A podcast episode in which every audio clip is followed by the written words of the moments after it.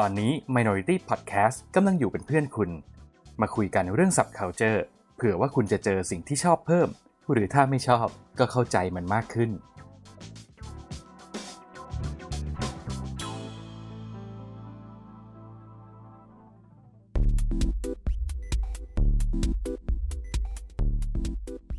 รายการ โดนตัวไหนมา เอ๊ะทำเสียงไม่เคยเหมือนเดิมเลย ไหนมึงลองดิ โดนตัวไหนมา เอองั้นเดี๋ยวใช้อันนี้ สวัสดีครับคุณผู้ฟังตอนนี้คุณกำลังอยู่กับรายการโดนตัวไหนมา ไม่ใช่แค่หนังและซีรีส์แต่เราจะขยี้ทุกอย่างที่คิดว่าโดน เย้เย้เนี่ยเห็นไหมโอม เวลาเวลามึงพูดมัตโต้แล้วมันดีเลยดีเลยมันจะมีความรู้สึกแบบเนี้ยอันนี้คือมันคือมีลูกแบบ เอ๊ะ ยังไงเอ๊ะ คือตอนแรกกะแบบกะพูดแล้ว ไม่ได้เราเราเราจะให้เพื่อนทำการบ้านหนักไม่ได้ เพราะเพื่อนหนักมาช่วงอาทิตย์นี้เดี๋ยวเราอาสาเองความหนักหน่วง อะโอเค วันหลังเวลางับงับมัตโต้เข้าก็งับเร็วๆหน่อยสิวะรอใจหาย เออ ไม่งั้นมันรู้สึกพลาดพลาดๆไม่ได้เราต้องทำตัวเป็นรายการมืออาชีพอ่าโอเที่สำคัญคือเนี่ยความเป็นมืออาชีพเนี่ย มันคือเวลามีการบ้านอะไรแจกกันไปในอาทิตย์ที่แล้วเนี่ยนะมันก็ต้องรู้จักรับผิดชอบกันนี่นี่นะนะจะมาเที่ยวแจกทิ้งแจกขว้างแล้วเราเป็นคนให้โจทย์เองด้วยทำเป็นลืมทำเป็นอึนอะไรอย่างนี้ไม่ได้ แสดงว่า เนี่ยผมก็ต้องเตือนความทรงจำคุณผู้ฟังนิดนึงนะครับ คุณผู้ฟังครับคุณผู้ชม ถ้าเกิดคุณได้ดูได้ฟังในรายการตอนที่แล้วเนี่ย เราช่วงท้ายรายการเรามีการแจกการบ้านกันว่า วันนี้ เราจะมาโดนในเรื่องของหนังตลกหรือซีรีส์ตลกกัน ใช่อ่าผมเนี่ยมีวินัยนะครับแล้วก็ตั้งใจทำงาน แล้วก็มีความเป็นมืออาชีพครับนะครับ ผมก็เลยจัดมาเรียบร้อยครับ ผมดูหนังตลกในโรงมาหนึ่งเรื่องหนังไทยคือรักหนูไหมโอ้ยคนพูดถึงเยอะมากเลยนะเรื่องนี้เอ้ยอืมเรามี scene แบบเดินไปที่ น้องน้องพนักงานเมเจอร์ แล้วเดินไปแล้วแบบสะกิดไหล่เขาหนึ่งทีแล้วก็บอกว่า รักหนูไหม ของคุณอะ ของคุณ อะชินการบ้านทำมาไหมเนี่ย คนคนแจกงานเนี่ยทำมาปะโถผมอืมเคลียร์สอนมาเรื่องความเป็นมืออาชีพ ครับมันต้องมีวินัย มันต้องมีมันวินัยต้องมีความรับผิดชอบ สุดยอด ผมเลยผมเลยคิดถึงหนังเรื่องหนึ่งที่มันเป็นอีกหนึ่งเรื่องในเป็นหนังในดวงใจ ผมก็เลยไป รื้อดีวีดีมันมาเปิดดูครับนี่ถึงกับขุดกรุขึ้นมาเลยเหรอคุยกูขึ้นมาดูคิดถึงอะวนั่ายนคือวายฮอกครับวายฮอกอ่า โอเค เพื่อนวัยกลางคนสี่ขี่คนมอเตอร์ไซค์ขี่ฮาร์เลย์ใช่เฮ้ยโอเคโอเค โอเคจำได้จำได้ ผมเนี่ย มีความคเป็นรับมืออาชีพ ยอดเยี่ยมแล้วมีแล้วมีแต่วินัยผมด้วยไม่มีวินัย เพราะฉะนั้น ผมจะขอใช้มุกสมัยมัธยมนั่นคือการไม่ส่งการบ้าน แต่โอ้ผมจะทำหน้าที่เป็นตัดต่อที่ดีในสัปดาห์นี้ครับ อย่างนี้เรียกว่าเป็นการเอาตัวเข้าแรก ใช่ใช่ถือว่าแต่ผมเอาตัวแรกเกรดเหมือนเหมือนรับผิดชอบในการจะทำงานกลุ่มคนเดียว ใช่ใช่ก่อนเข้าเรื่องอื่นครับพ อดีครับมีมีเพลงเพลงหนึ่งน่าสนใจมาก คือจริง ๆ ฟังมาหลายอาทิตย์แล้วแหละ แต่ว่าลืมเอามาแชร์กัน ไม่แน่ใจว่า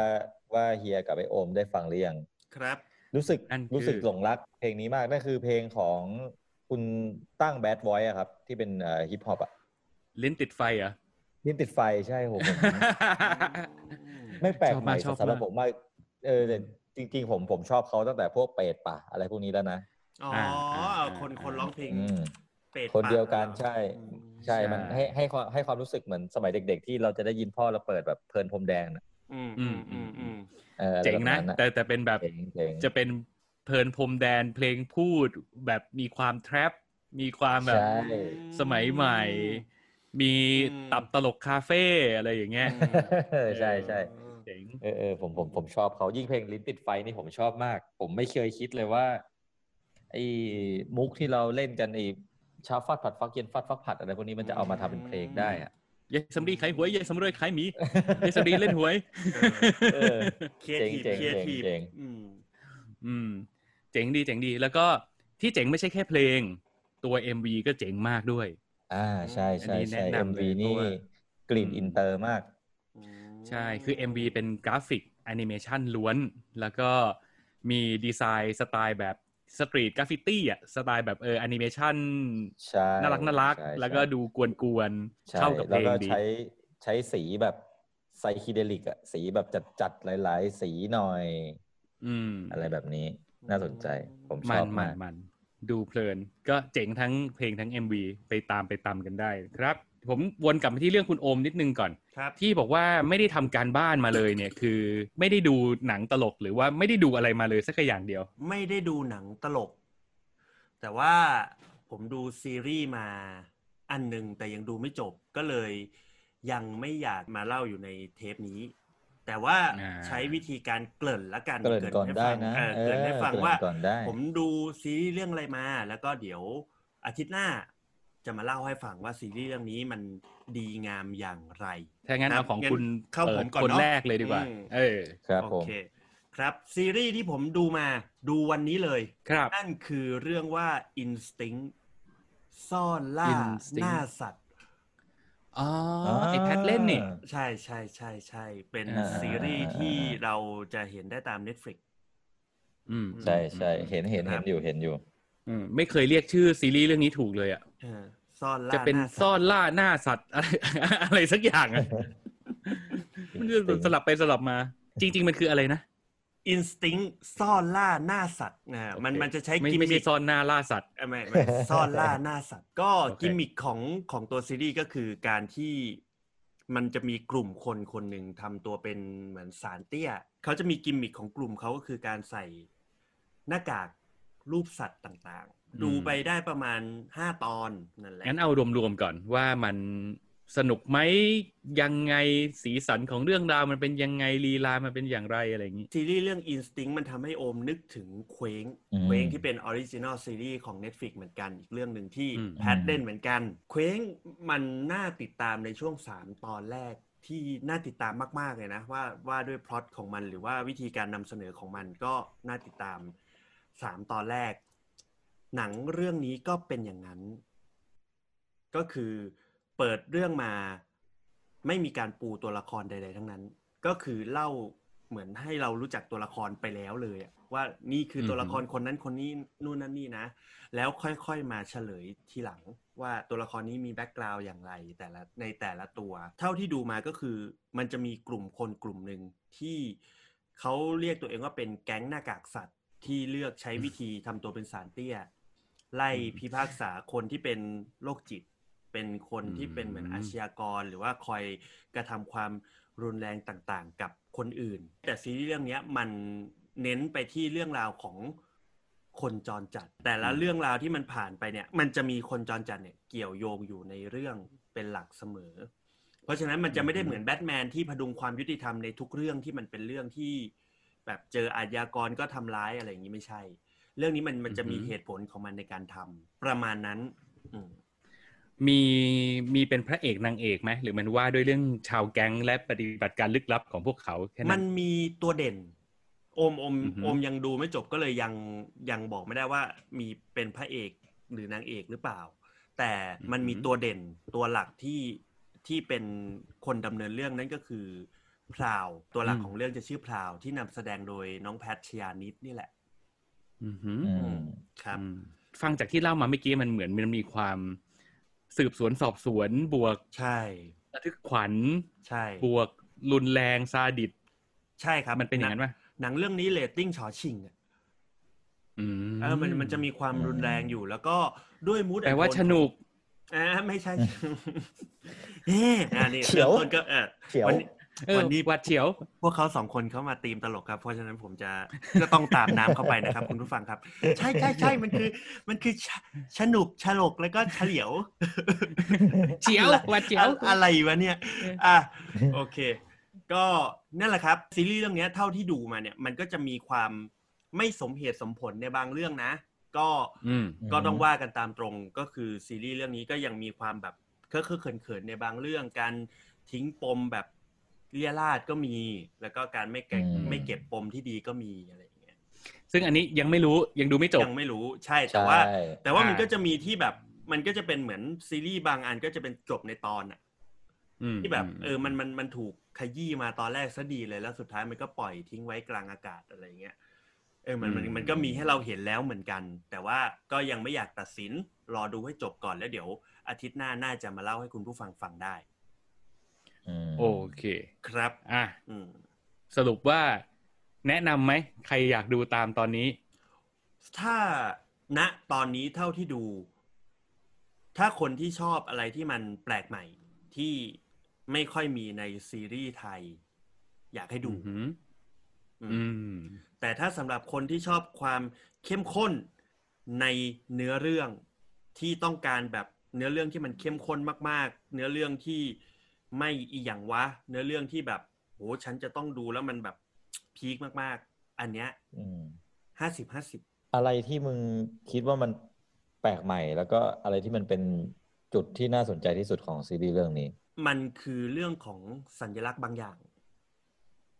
อืมที่ที่ที่อยู่ในหนังนะ แล้วถามว่าอะไรที่อืมมันแปลกใหม่กว่าซีรีส์เรื่องอื่น ๆ ในในไทยเนี่ย มันไม่ได้แปลกใหม่ขนาดนั้นแต่อืม ถ้าสมมุติพวกคุณเบื่อซีรีส์รักๆคล้ายๆซีรีส์ที่อ่าที่แบบโอเคเออผัวเมียตบกันผัวเมียแย่งกันอะไรอย่างเงี้ยอืมเอออมผมผมรู้สึกว่าซีรีส์เรื่องนี้น่าจะตอบโจทย์พวกคุณได้ อืมอืมครับอืมแต่โดยเฉพาะ production คนดีดีมาก production ดี production ดีอืมยอมรับ อืมอืม ก็อาจจะเหมาะกับคนที่นิยมความรุนแรงแบบคุณชินอะที่แบบว่าอืมคราวที่แล้วที่คุณเล่าให้ฟังว่าคุณ enjoy การตัดแขนตัดขาคนอื่นอืมอะไรอย่างเงี้ยอืมใช่ใช่เออใช่ใช่ดูเหมาะดูเหมาะอืมอืมแล้วก็เรื่องใคเรื่องนี้ไอ้เรื่องนี้ตอนเจอแพทแพทมันเคย spoil ให้ฟังนิดหนึ่งว่าอืมโอ้โหมันมีฉากที่พี่แบบอือหือพี่ใช่ใช่โอ้โหใช่มันอือหืออย่างเงี้ยคือแพทมันส EP ปอยหนึ่งอีก EP หนึ่งก็ EP หนึ่งก็ได้เห็นความอื้อหืออโหวยอาหารที่แพทมันบอกแล้วอะ อืมอืม แล้วก็อีกเรื่องหนึ่งที่อยากจะชมเลยนะ มันไม่ได้ชมเพราะเราเคยทำงานกับแพทแต่เราชมว่าพัฒนาการการแสดงของแพทเรื่องนี้กระโดดไปอีกขั้นหนึ่งแหละอืมใช่ใช่ นี่เป็นเรื่องที่เก่งๆน่าจับตามองมากคือแพทเก่งขึ้นอืมทุกแทบจะทุกครั้งเลยอะที่เห็นออกมาอืมแสดงอะไรสักเรื่องหนึ่งอะมันเก่งขึ้นตตลอดเลยนะอืมอืมอืมอืมน่าสนใจ เพราะฉะนั้นใครที่เป็นแฟนคลับชยานิดก็ควรค่าแก่การดู นึกก็จะบอกว่าใครเป็นแฟนคลับแพทชาลิตก็ฝากเนื้อฝากตัวพวกเราด้วยนะครับอะไรอย่างเงี้ยอะพวกเออพวกเราเราต้องมีให้เกาะดูในชาย Netflix ผ้านะเหลืองมันแล้วเปล่าวะอ๋อได้ได้ได้มีให้มีให้ดูในเน็ตฟิกนะ มีมีมีแล้วก็เออไปถ้าดูเกิดพัฒนาใครการได้ที่เลยชื่นชอบแพทชยานิดนะครับ ฝากเนื้อฝากตัวพวกเราสามคนด้วยนะครับ พวกเราสามคนเคยทำงานร่วมกับแพทชยานิดนะครับ ขอบคุณครับอย่างนี้ยเหรอเกาะมันเกาะมันเอออย่างเงี้ยเกาะมันโอ้เราโห เราต้องสมศักดิ์ศรีเหาฉลามเลยวะเราปรสิตคือก็พูดไปก็เขินอะ คือแบบไม่รู้เจอหน้ากับไอแพทไอแพทจะยังจำเราได้ไหมอะเอ้ยหมายถึงโอมานะ เพราะฉะนั้น แพทฝากแชร์ด้วยครับอืมหวังว่าจะยังไม่ลืมพี่โอม โอเคครับโอเคก็สรุปโดยรวม Instinct คนล่าหน้าสัตว์ ไม่ใช่ไม่ใช่ไม่ใช่ทำไมเนี่ยตัวเองยังลืมซ่อนชื่อเลยล่าหน้าสัตว์ อุตส่าห์จดไว้แล้วเอาใหม่ครับเอออะคนล่าท้าสัตว์เอ้ยวันนี้เราไอ้ตีตมรงตนี้ลเก็กบไว้นะตรงนี้เอตรงอนี้เออตรงนี้เก็บไว้ตรงนี้วันนี้เราตีมตลกไงเราขอโทษครับ ก็สรุปครับ Instinct แต่เทรนเทรนเฮียอย่างดีเลย ชื่อมันเรียกอย่างนี้ครับแหม Instinct ซ่อนล่าหน้าสัตว์ ก็อืมอืมอะควรดูซ่อนหน้าล่าสัตว์ ซ่อนล่าหน้าสัตว์ อืมอืมซ่อนล่าหน้าสัตว์ เออถูกถูกอะควรค่าแก่การดูสนับสนุนซีรีส์ไทยกันครับ ขอบคุณครับ ครับเออโอเคเคลำดับต่อไปเรามีหนังไทยตลกหนึ่งเรื่องกับหนังฝรั่งตลกหนึ่งเรื่อง ครับ เอาอะไรก่อนดี เอาหนังเก่าก่อนไหมเาหงไวฮอกก่อนไหมฝรั่งตลกก่อน หนังเก่ากันดีกว่า อะเจ้าหมูป่าขนองศึก เออหมูอ่าแก๊งแก๊งเขี้ยวตัน แก๊งเขี้ยวตัน อืมก็ไวฮอกจริงๆ ทุกคนก็น่าจะเคยผ่านตากับหนังเรื่องนี้กันมาแล้วเนาะไวฮอคเป็นหนังที่เกี่ยวกับ เพื่อนผู้ชายสี่คนที่สนิทกันมาตั้งแต่เด็กจนกระทั่งเขาแต่ละคนเนี่ยเข้าวัยกลางคน แต่ละคนก็มีหน้าที่แตกต่างกันไป มีจำชื่อไม่ได้แล้วมีดักมี Dudley มีอะไรสักอย่างที่มันเป็นเป็นหมอ เป็นนักธุรกิจหนุ่มที่ประสบความสำเร็จ อีกคนหนึ่งเป็นพ่อบ้านกลัวเมีย อีกคนหนึ่งเป็นบุคลิกเนิร์ดๆหน่อยที่เป็นเป็นเอ่อชอบเกี่ยวกับคอมพิวเตอร์อะไรเงี้ยครับ อืมก็ถ้าอืมจำไม่ผิดจะมีจอห์นทาวต้า ใช่กับมีจอห์น Martin ทาวต้ Lawrence มี Martin Lawrence อ่าใช่ใช่อืมอืมประมาณนั้น อืมก็วันหนึ่งสี่คนนี้ก็นึกสนุกชวนกันทำเรื่องคะนองที่เคยทำวัยหนุ่มๆ ก็คือการขี่มอเตอร์ไซค์คู่ใจของตัวเองเนี่ย ไปเรื่อยๆ โดยไม่มีจุดหมาย นั่นก็คือฮาร์ลีย์เดวิสันนั่นเองฮาร์ลีย์ดิวิสันอ่าก็ออกตัวก่อนว่าดูหนังเรื่องเนี้ย ในในวัยที่มันต่างกัน เคยดูหนังเรื่องนี้อืมตอนที่เป็นเฉพาะคนเป็นเด็กที่ชื่นชอบรถมอเตอร์ไซค์ฮาฮาร์เลย์อืมอืมอืมกับณตอนนี้คือเป็นคนที่เหมือนมีประสบการณ์ร่วมกับการขี่มอเตอร์ไซค์เวลาดูรอบล่าสุดเนี่ย มันก็จะมีความรู้สึกที่มันแตกต่างออกไปจากครั้งแรก อืมอ่าอืมอ่าอ่าอ่าโอเค ก็ก็จะเข้าใจความรู้สึกมากขึ้นว่า เอ๊ะทำไมอยู่ดีๆ ถึงผู้ชายวัยกลางคนที่กำลังหมดไฟสี่คนถึงได้ชวนกันออกไปขี่มอเตอร์ไซค์ตอนแรกที่เราไม่มีประสบการณ์ร่วมเราก็ไม่เข้าใจหรอกว่ามอเตอร์ไซค์มันจะสามารถเยียวยาชีวิตได้ขนาดนั้นหรือเปล่า อืมอืมอืมจนกระทั่งที่ดูรอบล่าสุดเนี่ยเออ ก็เข้าใจมากขึ้นว่าว่าว่าทำไมสี่คนนั้นมันถึงตัดสินใจแบบนี้อะไรแบบนี้ครับแล้วสี่คนก็ตัดสินใจขี่มอเตอร์ไซค์ออกไป โดยที่ ในหนังเนี่ยถ้าเกิดใครเป็นแฟนรถฮาร์เลย์นะเนี่ยอืมมันจะมี Easter egg หลาย ๆ อย่างซ่อนไว้เยอะมากเอออันเนี้ยเป็นสิ่งที่คนนอกวงการอย่างผมเนี่ยไม่รู้เรื่องเลย อืมใช่ยกยกอืมตัวอย่างเช่นเอ่อมันจะมีเจ้าสำนักแต่งรถฮาร์เลย์เนี่ย ซึ่งตอนแรกอะ่ะ เราจะไม่รู้จักเขาเลย แต่พอเรามาสนใจมาศึกษาเนี่ย เราย้อนกลับไปดูอีกทีเราถึงจะอ๋ออ้าวเล่นด้วยเหรอ อะไรแบบนี้ อืมอืมอ่าเขาจะมาโผล่เป็น Easter egg เป็นเป็น extra เบาๆ อย่างเอ่อเขาจะมีเจ้าสำนัก Orange County เขาจะทำพวกรถอ่ามันจะเป็นรายการทีวีเลยที่มันจะเป็นเรียลลิตี้ไปตามชีวิตสองพ่อลูกเนี้ยทำมอเตอร์ไซค์กันอืมอืมก็จะโผล่มาบางฉากบางตอน หนังมันก็จะดำเนินเรื่องไปด้วยการขี่มอเตอร์ไซค์ที่เรียกว่าเหมือนจะพาตัวเองเข้าไปในจุดที่อับอายขายขี้หน้า หรือพาตัวเองไปอยู่ในจุดที่ ที่ตอกย้ำความเป็น loser ของทั้งสี่คนเนี่ยอืมตลอดอืทางมอืมอืมไปแวะเล่นน้ำตก โอ้โห scene นี้ประทับใจมาก scene น้ำตกเลวร้ายมาก พี่จำได้เหมือนกันอืม scene น้ำตกผมตลกจริงอืมๆผมขำไม่หยุดเลยผมดูครั้งแรกอะอืมอะพอแล้วก็จริง ๆ อะ หนังมันก็พล็อตเรื่องมันก็น่าจะเดาได้แหละเนาะแต่แต่ ผมคิดว่าดูเพื่อความบันเทิงเนี่ยหนังเรื่องเนี้ยตอบโจทย์จริง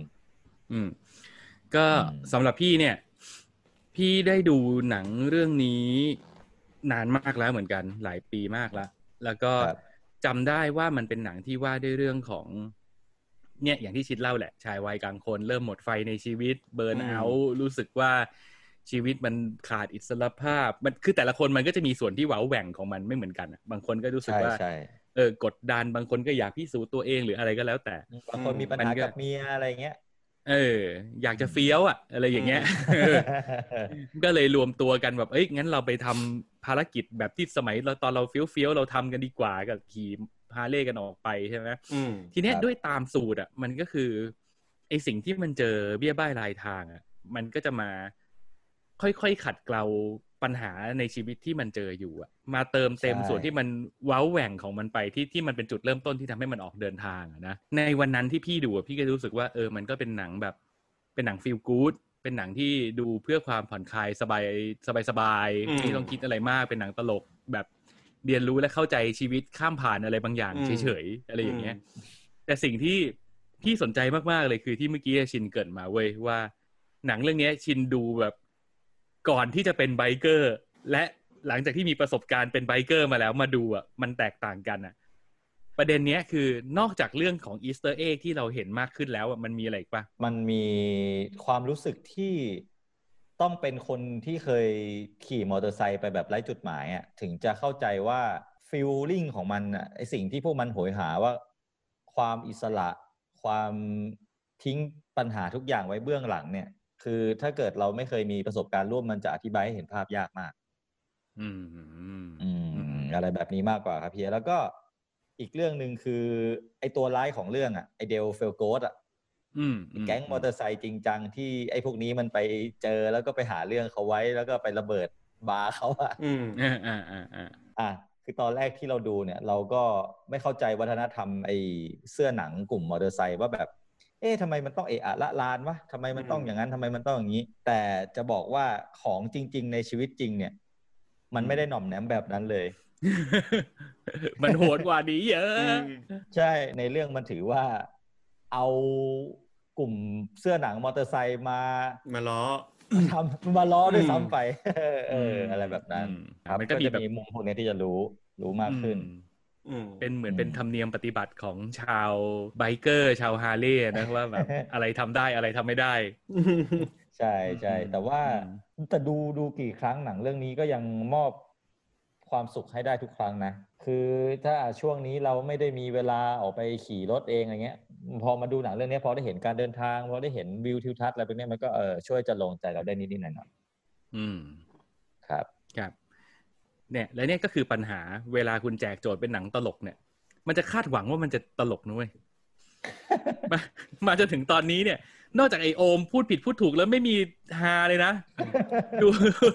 ดูแบบลึกซึ้งเออดูแบบอาเอทิตย์ออาทิตย์ที่แล้วยังฮากว่าอีก จริงเออๆผมไม่ได้คาดหวังให้มันออกให้มันออกมาเป็นแบบนี้เลยนะ อ๋อผมอืมรู้แล้ว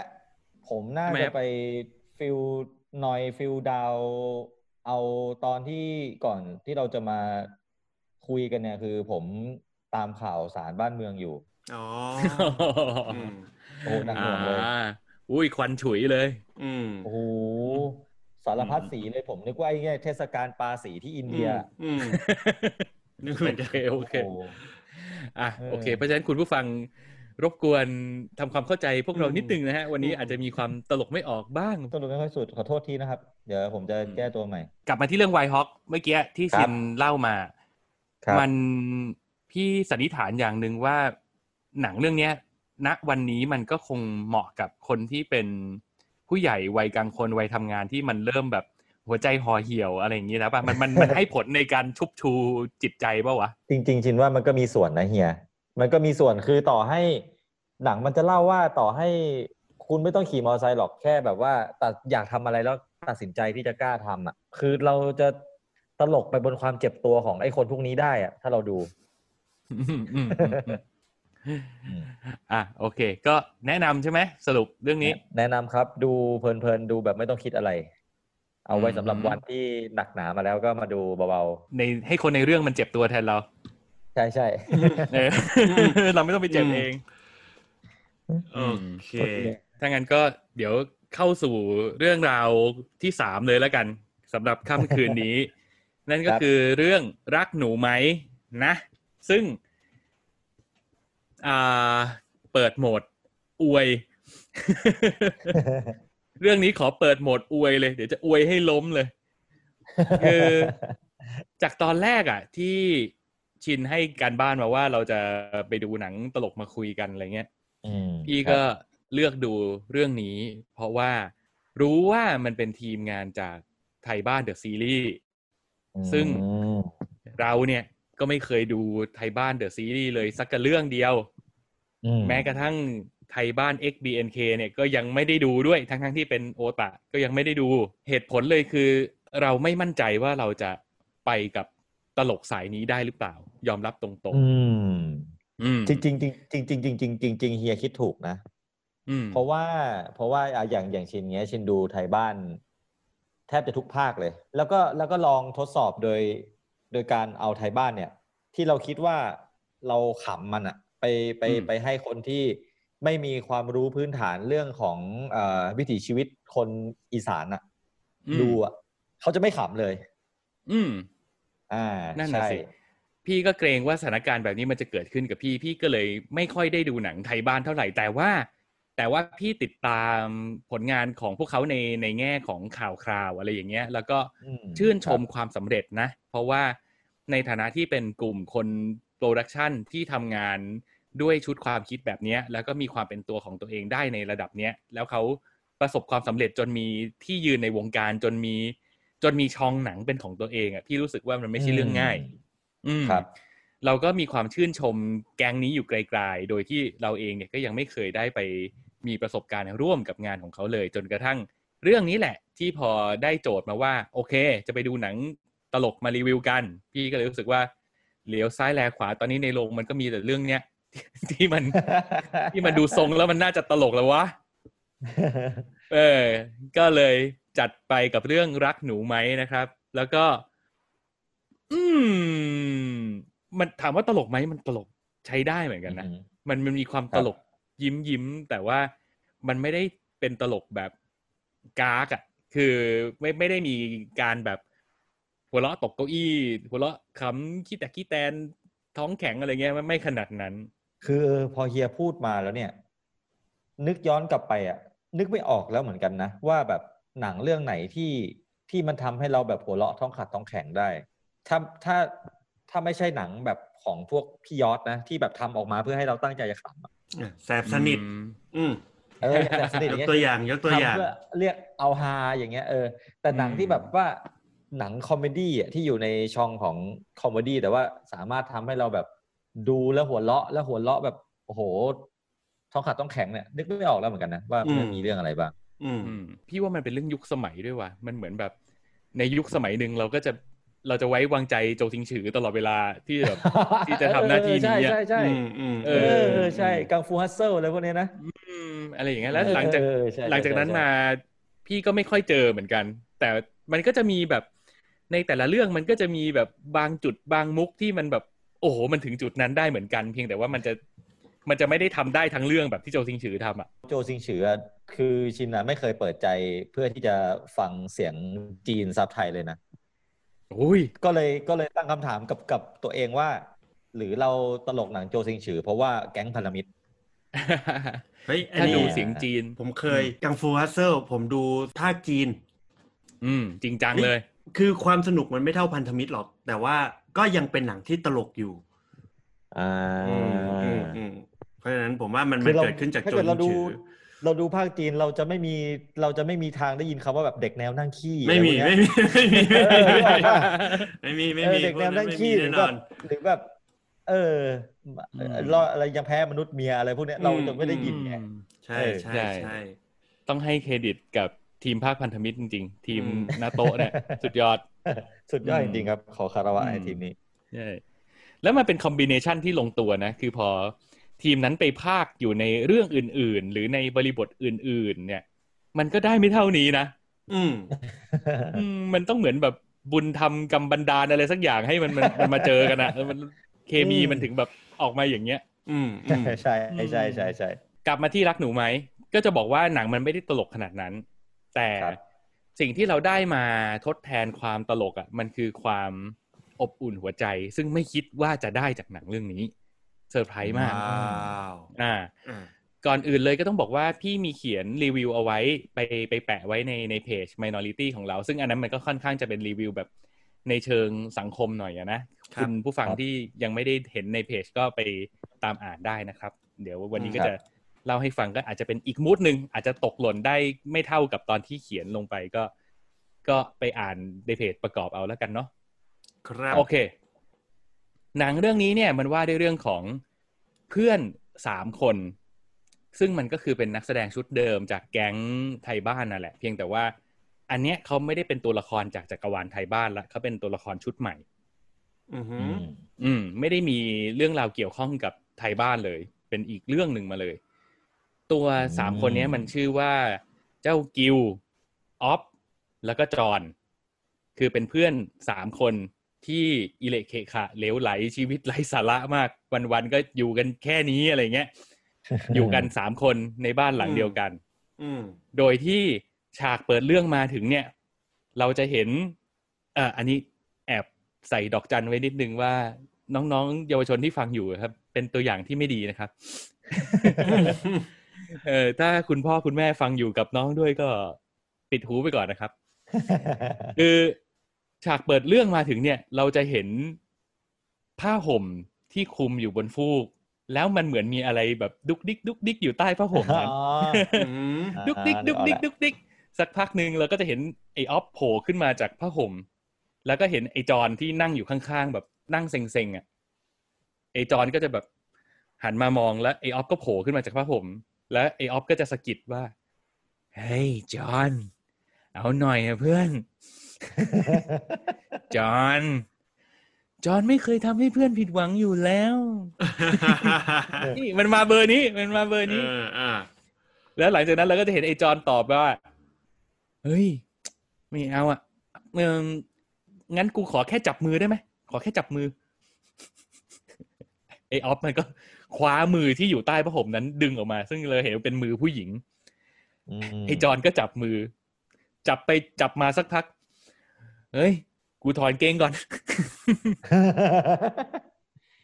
อ่าอ่าอ่าโอเค แล้วหลังจากนั้น มันก็คือกิจกรรมหมู่ของอืมไอ้เพื่อนรักสามคนนี้กับน้องผู้หญิงหนึ่งคนอืมอืมนะครับ ตัดภาพมาก็คือเราก็จะเห็นว่าน้องผู้หญิงคนนั้นเขาก็ตื่นขึ้นมาท่ามกลางไอ้ผู้ชายสามคนเนี้ยแล้วเขาก็แบบ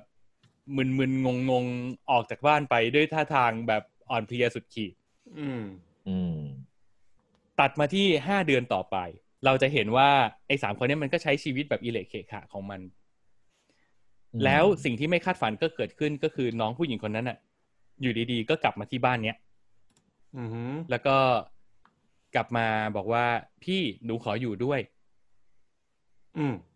ดื้อๆเลยแล้วไอ้สามตัวนี้มันก็งงว่าแบบ เฮ้ย อะไรวะ คือแบบ คือตอนแรกเนี่ย ยังมันยังงงๆกันอยู่นะ มันนึกว่ามีใครสักคนคนใดคนหนึ่งในเพื่อนมันคือ โทรเรียกน้องเดลิเวอรี่มามาจัดกันอีกรอบหรืออะไรอย่างเงี้ยสักอย่างอ่าอ่าอ่าเออ แต่ไปไปมาๆก็จับใจความได้ว่า เนี่ยน้องเขามาอยู่ด้วย แล้วมันก็งงว่าน้องเขามาอยู่กับมันทำไมวะ แล้วก็ก็เกิดเป็นกระบวนการสอบสวนกันเกิดขึ้น จนได้รู้ความว่าน้องเขาท้อง โดยที่อืม น้องเขามั่นใจทีเดียวแหละว่า พ่อของลูกในท้องเนี่ยต้องเป็นใครในสักคนในพวกมึงสามคนเนี่ย อืม นั่นแหละคือปัญหา ไอตอนแรกก็ยังไม่มั่นใจด้วยว่าแบบเฮ้ย น้อง น้องทำงานแบบนี้น้องจะมาคาดหวังอะไรกับพวกพี่สามคนวะคือน้องเป็นมืออาชีพหน่อยดินึกออกปะเออ แต่แต่น้องเขาก็บอกว่า หนูเนี่ย รับงานแรกก็เจอพวกพี่สามคนเลย แล้วหลังจากเจอพวกพี่สามคนเนี่ยอืมหนูก็ไม่ได้รับงานอีกเลย เพราะฉะนั้นเนี่ยมันต้องเป็นพวกพี่แล้วแหละคนใดคนหนึ่ง อะทีนี้ออออออเราจะไม่เล่าเรื่องไปมากกว่านี้ละคือครับเรื่องมันก็จะอยู่กับกับบริบทแบบนี้แหละ ที่ผู้ชายสามคนที่เป็นคนอิเล็กเคขะไม่เป็นโลเป็นพายกับน้องน้องขายบริการหนึ่งคนที่มาอยู่กับพวกมันแล้วก็ตกลงกันว่า เราจะอยู่กันไปแบบนี้ จนกว่าจะคลอดออกมา แล้วพอเด็กคลอดออกมาเราค่อยมาตรวจดูกันว่าใครเป็นพ่ออืมอืมอืมทีนี้มันเหมือนกับจุดจบว่าพอได้รู้ว่าใครเป็นพ่อแล้วมันจะจบใช่ไหมจริง ๆ เรื่องมันน่าจะจบตรงนั้นได้ แต่มันไม่จบตรงนั้นมันไปไกลกว่านั้นอีก และนี่คือทีเด็ดของหนัง ส่วนหนึ่งที่ทำให้ พี่เซอร์ไพรส์กับหนังเรื่องนี้มาก ๆ เลยเนี่ยมันก็คืออย่างที่ชินเกิดมาแหละมันคือความกล้าที่มันจะเล่าเรื่องราวแบบเนี้ยมาอยู่ในหนังไทยอะเราไม่ค่อยเห็นหนังไทยกล้าทำพล็อตแบบเนี้ยคือคือพล็อตแบบเนี้ยมันมันไม่ได้เป็นเรื่องใหม่สำหรับฝรั่งอะเนาะเราก็เห็นมาเยอะแล้วแหละ แต่กับอืมแต่กับบ้านเราอะโอ้ยเรื่องแบบนี้มันถือว่าค่อนข้างท้าทายนะคือมันท้าทายในระดับที่ถ้าทำอาจจะโดนคนที่มีความผูกพันกับ ศีลธรรมสูงกว่าคนอื่นเขาเขาอาจจะรู้สึกไม่ชอบ หรือแอนตี้หรือทัวร์ลงเรื่องนี้ได้ แต่ว่าก็ต้องยอมรับว่าเขามีความกล้าหาญที่ทำเรื่องนี้ และที่สำคัญคือ ไอเหตุการณ์แบบนี้มันมีอยู่จริงอะอืม อืม ซึ่งเราต่างก็รู้ดีกันอยู่ว่าว่ามันมีมันอาจจะไม่ว่าจะคุณจะเป็นคนในเมือง หรือคุณเป็นคนในชนบท คุณเป็นคนไทยบ้าน คุณเป็นชนชั้นกลางหรืออะไรก็แล้ว แต่คือคุณปฏิเสธไม่ได้ว่ามันมีเว้ย ใช่ อืมไอ้ เรื่องราวแบบนี้มันมี แล้วมันไม่เคยมีใครเอามาเล่าให้คุณฟังแบบตอกหน้าจังๆแบบเนี้ย อืม อืม ซึ่งเรื่องเนี้ยมันกล้าเล่า แล้วพอมันเล่าแล้วเนี่ย มันทำท่าเหมือนกับตัวละครในเรื่อง จะอยู่ในจุดที่หมินเมย์ตลอดเวลา เพราะว่าทุกคนในนั้นน่ะ ไม่มีใครพร้อมเลย ไม่มีใครมีความรับผิดชอบเลย ไม่มีใครดูแลชีวิตตัวเองได้ดีเลยสักคน อืมเออซึ่งไม่มันไม่มันถูกปูผ่านความอิเลเคขะของมันมาตั้งแต่ต้นอยู่แล้ว ใช่ ตัวละครสี่คนนั้นเองก็ไม่ได้มีใครพร้อม ไม่ได้มีความ คือไม่ได้มีใครที่มีความ มีความฉายแววขึ้นมาว่าว่าฉันจะจัดการกับสถานการณ์นี้ได้อะอ่อืามในขณะเดียวกัน ด้วยภาษาถิ่นที่เขาพูดคุยด้วยบริบทสังคมที่ที่เขาเล่าให้เราเห็นว่าตัวละครนี้อยู่ในอยู่ในจักรวาลแบบไหนอยู่ในโลกแบบไหนเนี่ย มันก็ทำให้เราเห็นว่า ไอ้สังคมโดยรอบเนี่ยมันก็ไม่ได้ต่างจากสิ่งที่เขาเป็นน่ะ อืม อืม คือเขาเป็นภาพสะท้อนของของความเป็นครับคนไทยบ้านอะ เออ มันก็คือคนสไตอืล์มไทยบ้าน คนในชนบท คนที่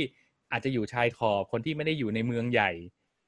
มันเขาอยู่ในบริบทสังคมที่มันเป็นแบบนั้นจริง ๆ แล้วเวลาอืมมีปัญหาอะไรบางอย่างเกิดขึ้น เขาก็ต้องดิ้นรนแก้ไขกันไปแบบถูลู่ถูกังไปกันด้วยด้วยด้วยแบบวิถีแบบของเขาเท่าที่เขาจะทำกันได้อะไรอย่างเงี้ย เออ ซึ่งอันเนี้ยมันเป็นมันเป็นเสน่ห์ของเรื่องนี้ อืมอืม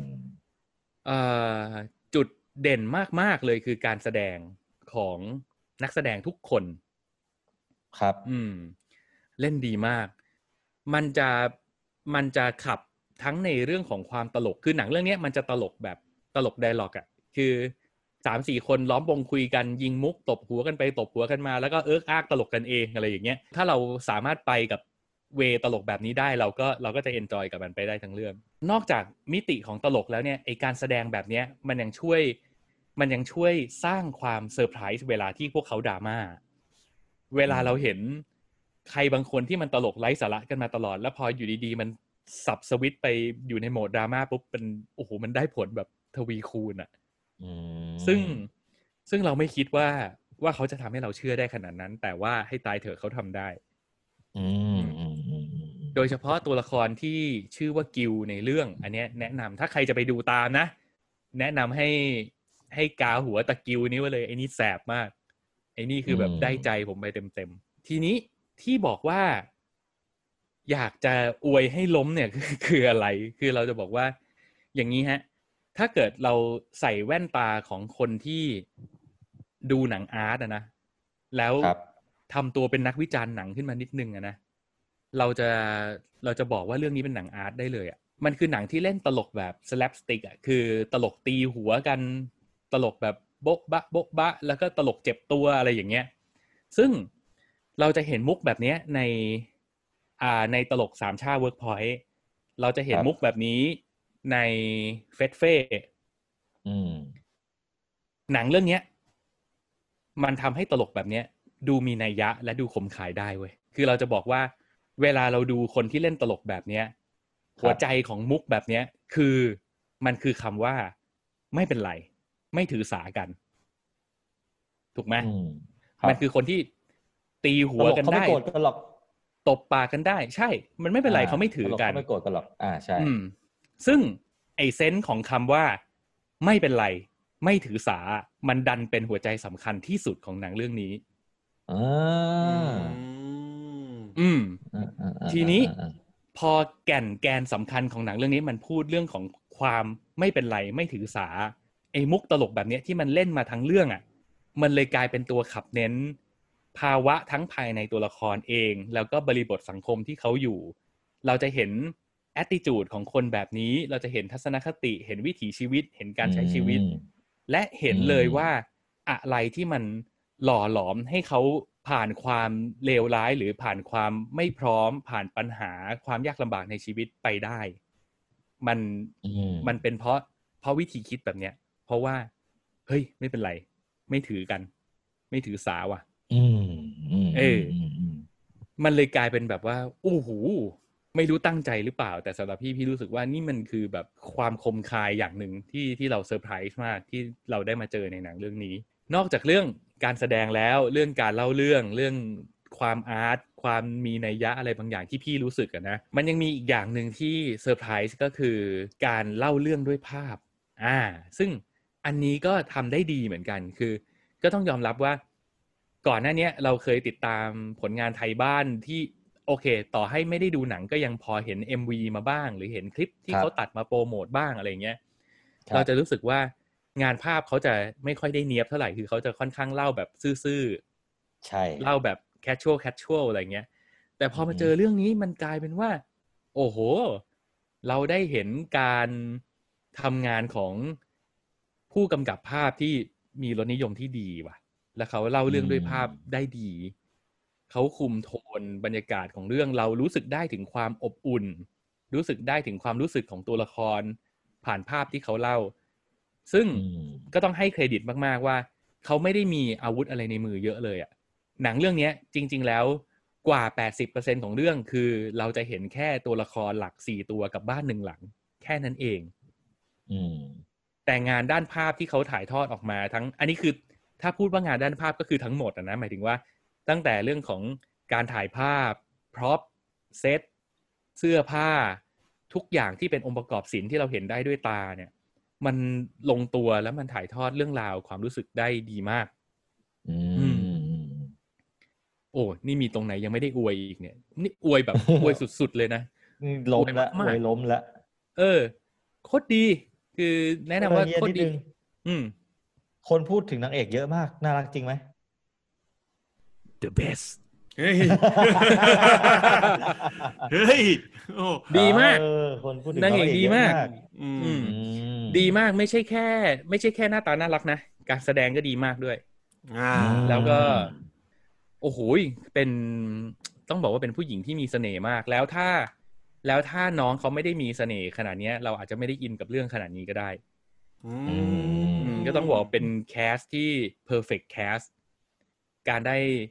น้องคนนี้มาคือ คือจะบอกว่าเขาเป็นผู้หญิงที่มีความมีความสวยแบบบ้าน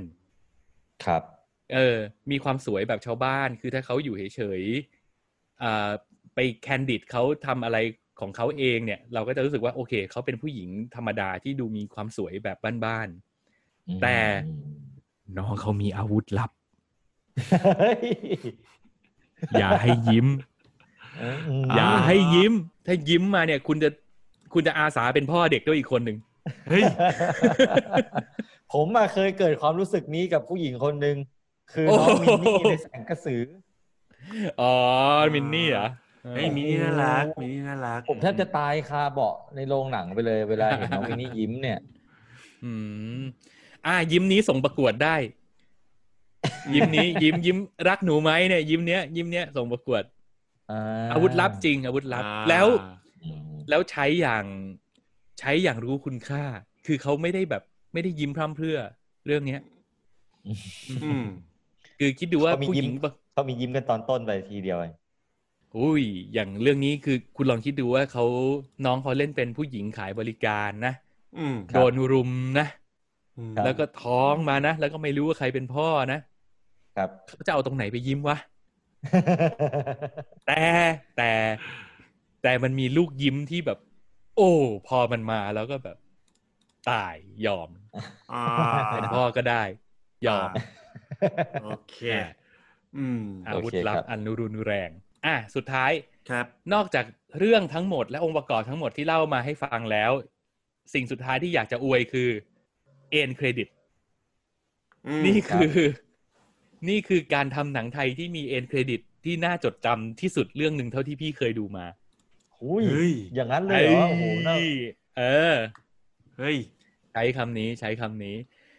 ย้ำกันอีกที นี่คือหนังไทยที่มีการ design end credit ที่น่าจดจำที่สุดเท่าที่พี่เคยดูมาเรื่องหนึ่งโอ้โหอืมอ่าหลาอยู่กะให้จบถึงเอ็นเครดิตแล้วหลังจากเอ็นเครดิตเขามีโพส t เครดิตด้วยนะ แต่แต่ end credit เจ๋งกว่า เอออืมอืมอืมอะอืมอืมโดยสรุปก็คือ จะบอกว่าถ้าใครยังลังเลอยู่ ดูเลย ดูเถอะเรื่องรักหนูไหม แนะนำจริง ๆ แนะนำแรงๆ แล้วก็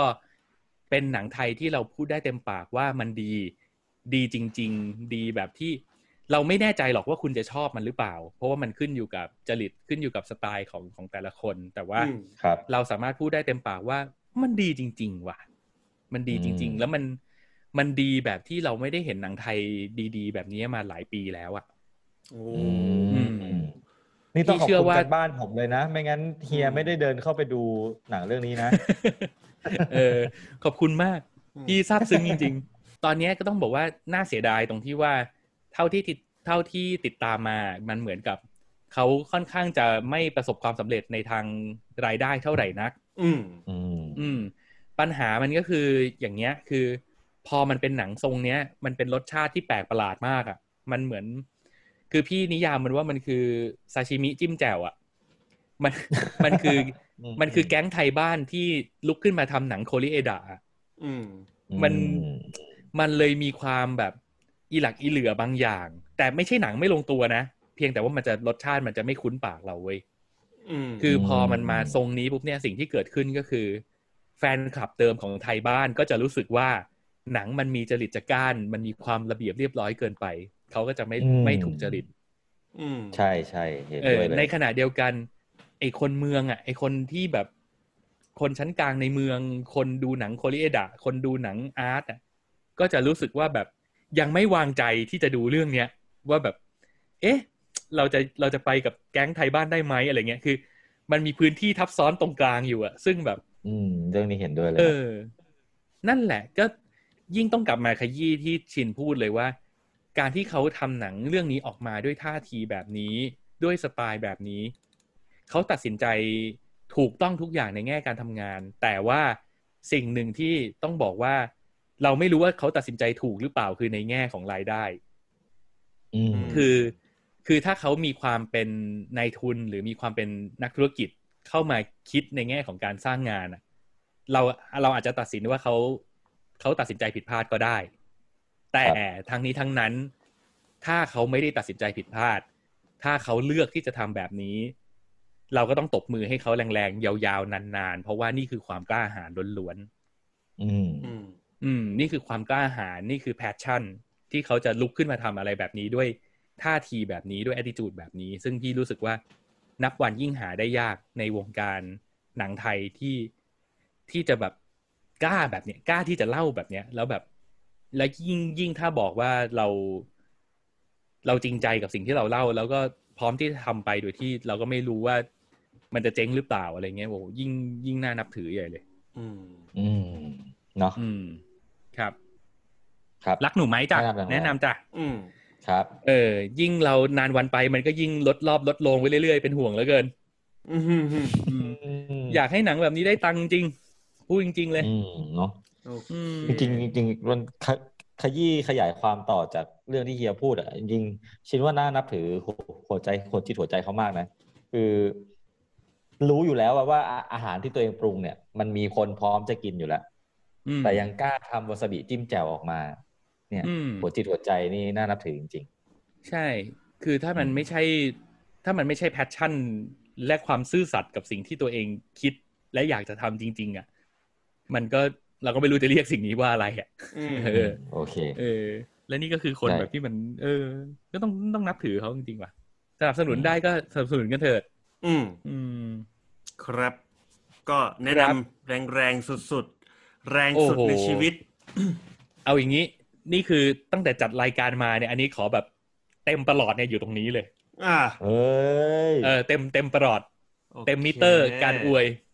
เชียร์โอสุดเคๆโอเค ครบถ้วนแล้วนะครับสามเรื่องราวของวันนี้แม้ว่าจะเป็นการทำการบ้านหนังตลกที่ไม่ได้ออกมาทรงตลกเท่าไหร่ แต่ก็เออขอโทษด้วยคิดว่าอืมคิดว่าน่าจะไปตามดูกันพอได้ละมั้งนะอืม ผมผมแล้วได้ก็บทเรียนจากวันนี้เลยว่า ว่าจะตลกหรือไม่เนี่ย มันไม่ได้อยู่ที่หนังแล้ว มันอยู่ที่เราณวันนี้ว่าเราอยู่ในมูดไหนเออเออ เนี่ยแหละแล้วไอเนี่ยเป็นช่วงที่พี่จัดรายการกับไอ้โอมแรกๆอะโอมมันเคยคุยกับพี่เหมือนกันว่าแบบเฮียเราทำรายการแบบมีธีมไหมอะไรเงี้ย ซึ่งพี่ก็อืมเคยบอกมันไปแล้วว่า อย่าเลยมึง เออผมได้บทเรียนแล้วครับทุกคน โอเคครัเอบอพอมีธีมแล้วมันจะแหกธีมอย่างเงี้ยแหละอืม แล้วก็ไหลๆกันไปฮะแล้วก็อีเหล็กโอเคเกขากันไหมโอเคโอเค และนี่ก็คือทุกเรื่องราวที่เราไปโดนกันมานะครับครับ ยังไงอยากให้เราไปโดนอะไร อยากจะแนะนำอะไรมาคุยกันได้ที่เพจ Facebook ของ Minority นะครับ หรือว่าครับคอมเมนต์คุยกับเราได้ใต้คลิปในบล็อกดินะครับ หรือว่าครับครับเวลาเราอัพคลิปย้อนหลังใน YouTube ช่อง Wonder Lama ก็ไปคอมเมนต์คุยกันได้เช่นใชกัน่ ขอบคุณครับคุณผู้ฟังผมทุกท่านที่ตามฟังกันมาถึงตรงนี้นะครับ ใครยังไม่ครับ subscribe ฝาก subscribe ด้วยนะครับ กดไลค์กดแชร์ให้เพื่อนของคุณได้รู้จักกับเรามากขึ้น เรายังเปิดรับ